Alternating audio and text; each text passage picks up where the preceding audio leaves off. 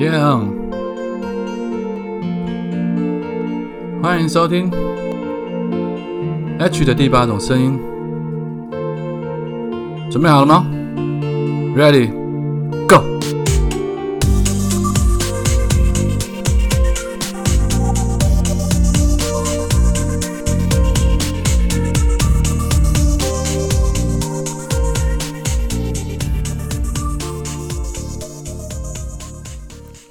欢迎大家，亲爱的朋友，回来听收听我 H 的第八种声音。早安、午安、晚安。不知道你现在人在哪里？不知道现在你身处的地方现在几点？所以我们用三种不同的时间问候语跟你打招呼，希望你可以拥有一个灿烂、美好、精彩的一天。今天可能会延续昨天的话题，昨天在讲天命，今天我想讲一个一个词儿，叫做存在。什么叫存在呢？呃。我不知道每一个人，就是你们在每天早上起床的第一件事情是什么？你们会不会去找一件事情让自己清醒过来，或者是说，有没有哪一个人事物是在你每天醒来你就一直想要想要追踪它，想要知道它发生了，或这个地方或这件事情发生了什么后续，好像在追剧一样那种感觉？不知道有没有这样的存在的人事物在你的生活当中？我觉得如果有的话，你的人生会很有一个重心，然后很多生命中或生活中的痛苦困难，你遇到的一些无法解决的难关，也很有可能因为这个存在给了你一些解决的力量。我在很年轻的时候就是考高中吧，因为我在基隆读国中嘛，我来台北考高中，在考高中的时候，因为要准备考试，所以每天都很辛苦，要读很多的书。但那个时候很妙、很巧的一个时间点是，台湾有一个棒球选手，他到日本职棒去，去参加了日本职棒的球队。呃，至于参加的队伍是哪一队，我有点忘记了。但是这位职棒明星的名字叫做吕明次。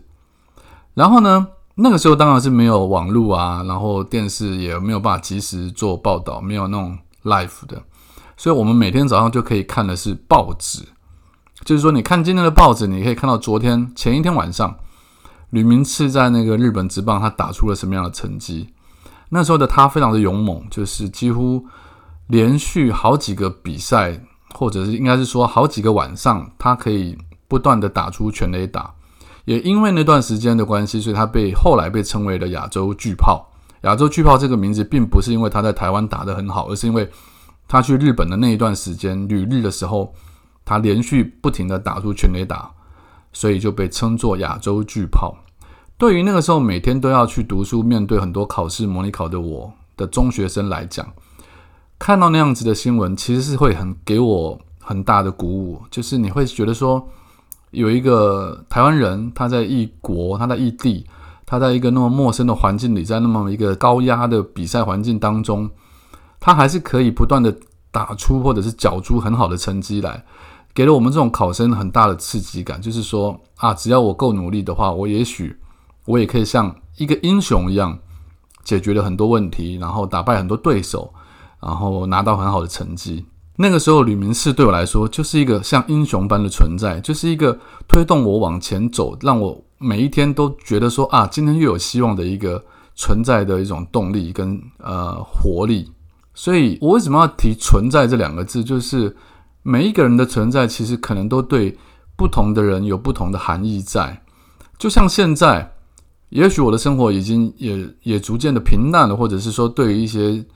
啊，也不能说平淡了，应该说，你们应该也常常有这种感受。每天做的工作也许大同小异，每天被啊上班的时间催赶着，你必须按闹钟，你必须在固定的时间可能没睡饱起床，你必须面对 Mon Monday Blue，然后你还是必须拖着疲累的身躯，甚至。打着哈欠，然后去赶公车，或者是赶捷运，或者是开着车去上班。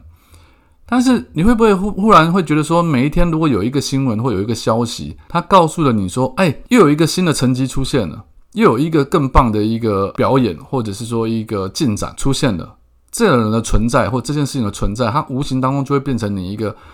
啊，好像明天还会有更好的事情发生的那种感受。那最近就像我当年在看吕明次一样。有一个日本人在美国大联盟，现在打下了几乎已经成为了像神一般的存在。他叫做大谷翔平，我相信大家都知道。他用二刀流的方式，一边投球一边打击，而且投跟打都是最顶级大联盟选手的水准。那大家都知道，说美国的棒球水准基本上已经算是全世界最高的了。虽然在世界经典赛里面，他们大部分跟日本的比赛交手的战绩都是日本赢的比较多一点点，可是就实力来说，大家还是觉得美国还是比较强的。而大谷翔平却可以用双刀流、二刀流的方式，在投跟打之间都达到了最棒的表现，尤其在最近连续的轰出全垒打。每天早上醒过来，你会看着这样的人表现，你会觉得说，都有这样子的人在这样子的环境里面打出这么棒的成绩，做出这么这么好的表现。那我们为什么不可以在我们的平凡生活当中，也创造出一些更更棒、更更令人激赏或更让自己有生命力的事情来？我觉得这种人的存在，就是让带给人家勇气的一种很棒的一个生存方式跟生活的目标。那像以前看篮球也是啊，你可以每天早上起来看到 Michael Jordan 昨天又得了五十四分啊，Michael Jordan 昨天又得了四十五分啊，哦，Michael Jordan 已经连续四十分场次已经连续得了十场之类的，就类似像这种屡屡在破纪录、屡屡在创造个人英雄主义的表现的的人事物，他会带领着你。进入一种啊，好棒哦！我觉得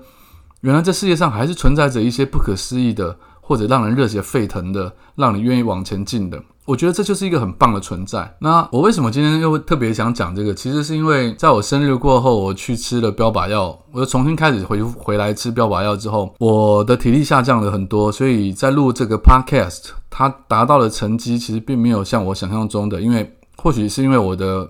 粉砖它的流量受限的关系，所以它达到的成绩并不如我预期。因为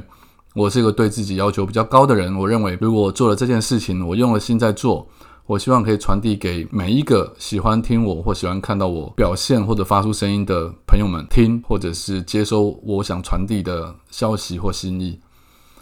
成绩不够好，然后体力下降，但是我还是持续的在做日更，当然就会有比较亲近的朋友会劝我说。就放弃吧，不要做日更了，太辛苦了。你这样做，而且真正听的人实际上也没有你想象中来的多，何苦呢？那我的确有思考过这件事情，就是我到底要日更 podcast 这个事情要做到什么时候？然后在今天晚上，有一个很久没有跟我联络的小老弟，小了我大概二十岁左右吧，就他大概二十几岁，他就创业，他就自己创业，但忽然敲了我说：“哥，你在吗？想跟你聊一聊。”然后他就告诉了我，他最近他的精神状态不太对，感觉上有一点点躁郁，感觉上有一点点忧郁。他不知道自己该怎么面对这样的状况，不知道该怎么样面对这样的情形，他会担心，会害怕。于是他觉得我是可以依赖或可以信任的人。他告诉了我这件事情，他希望我给他一些意见。当然，我跟他好好的聊过之后。他就决定去先做心理智商再说。我为什么提这事，也是原因在于说你的存在，当然不见得每个人都会找你智商啦，或者不见得每个人都会找你问意见。可是我就是相信说，每一个人的存在对于不同的人事物，它一定有相对的意义在的。所以千万不要忽视，或者是低估了你自己在做的事情，甚至你自己本身的存在这件事情，它其实就是一个非常重要的意义。我就讲说，为什么我要继续录音呢？因为我告诉了我那个非常亲近的朋友，因为他劝我说，可不可以减少次数，或者是说，可能就可以先停一下，等到你的流量回来之后，可能你再做会不会好一点？但是我知道啊，我知道有人在听，我知道有些人可能每天都在听，我知道有些人想到的时候他会拿出来听，我知道有些人会传讯息告诉我说，他们听着我的声音，他们觉得。会心里会安定，他们每天会期待听我的声音，因为我的存在给了他们一些力量的话，我觉得就算我做这些事情没有达到我自己想要的成绩或标准，可是对于他们来讲，我的存在是有意义的，我发出的声音是有意义的，所以我觉得我应该要继续的、持续的录下去，一直到我真的没有办法再做这件事情为止。然后我也要告诉每一个，就算你认为自己非常平凡的人，你认为自己的存在没有存在感的人，你都要相信，你的存在对于这个世界上的某一件事、某一个人，甚至是某一个生物，你都有很大的影响力。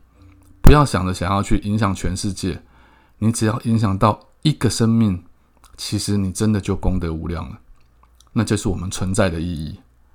让我想起了邓紫棋翻唱的《存在》，唱的真的很好。好，这是废话。今天先讲到这边，因为我真的体力变差了。晚安了，大家，拜。啊，对了，如果有意见的话，可以透过我的 IG，IG 就是 IG，你只要搜寻作家 IG 就可以找到。拜比。